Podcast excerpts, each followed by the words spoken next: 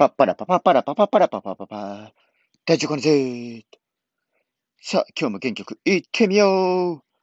今回はツイッターの振り返り。私はツイッター始めて1年経過し、現在3253名のフォロワーさんがいるのですが、最近フォロワーさんが増えておりません。なぜだかわかりますか？当たり前ですが、ツイートしていないのと、フォロワーさんと絡んでいないからです。以前は知らない方でも興味深いと思った人に積極的に絡んでいましたが、最近は実施しておりません。数字を見てもらえばわかると思いますが、以前は1日10人近くフォロワーさんが増えていました。最近はよくて3人くらいです。フォロワー約3000人超えたら自然に増えるものだと思っていましたが、そんなに甘い世界ではないようです。私の場合は最低月2000ツイートはもちろん、量も重要なのですが、認知されるにはまずツイート数を増やす必要があると思いました。